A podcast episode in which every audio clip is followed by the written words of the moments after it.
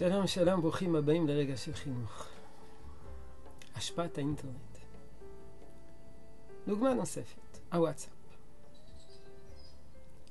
הוואטסאפ יוצר אצל האדם, עשוי ליצור אצל מי שיש לו מחובר לכמה וכמה קבוצת וואטסאפ, חוסר שקט, חוסר מנוחה. כל, כל כמה שניות מצפצף לו בכיס או ביד, וצריך להסתכל מה, מה אמרו.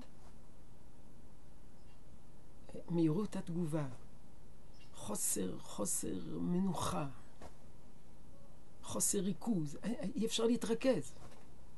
אתה מקבל 300-400 הודעות בוואטסאפ. יש אנשים שמחוברים, כל שנייה צריכים להסתכל, להיכנס, אולי משהו חשוב, אולי זה משהו שמעניין אותם, אולי מציעים שם משהו שעשוי, אה, הוא עשוי לגלות בו עניין. חוסר מנוחה, חוסר ריכוז. אה, זה בהחלט אה,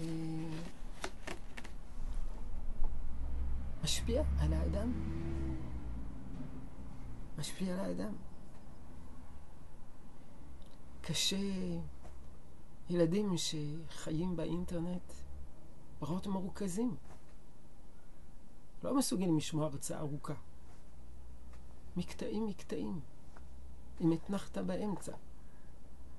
כפי שהם התרגלו במהלך שעות ארוכות של בילוי מול האינטרנט, במחשב נייד נייח, או באייפון, בסמארטפון.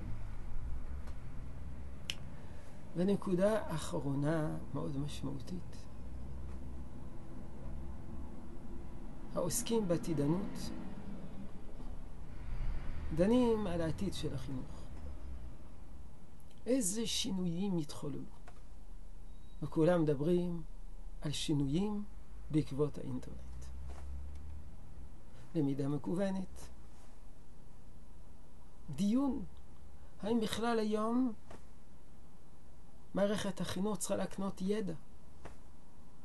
כל הידע נגיש באינטרנט. אולי מערכת החינוך צריכה אך ורק להקנות מיומנויות.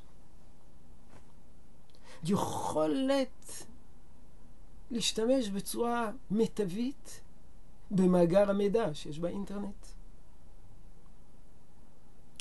כיצד שולפים מידע, כיצד משיגים מידע. אה, ועוד השפעה. יש באינטרנט הצפת מידע. אדם נקבר תחת כמויות אדירות של מידע שחונק אותו. הוא לא מסוגל לעבד כל כך הרבה מידע. הוא לא מסוגל לעכל כל כך הרבה מידע. מידע חשוב, מידע לא חשוב, הכל נכנס שם באיזה מניפולציות מורכבות ומסובכות, ואדם הולך לאיבוד. הנה, המדיום הוא המסר. אה, האינטרנט הוא לא רק צינור, הוא צינור שמעצב את מה שעובר דרכו. יש כלי, אתה מכניס בו דברים.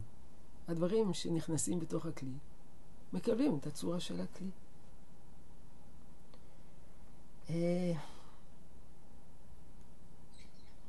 אז לדעת שגם בלי הדיון בין רע וטוב, תכנים רעים, תכנים רעים,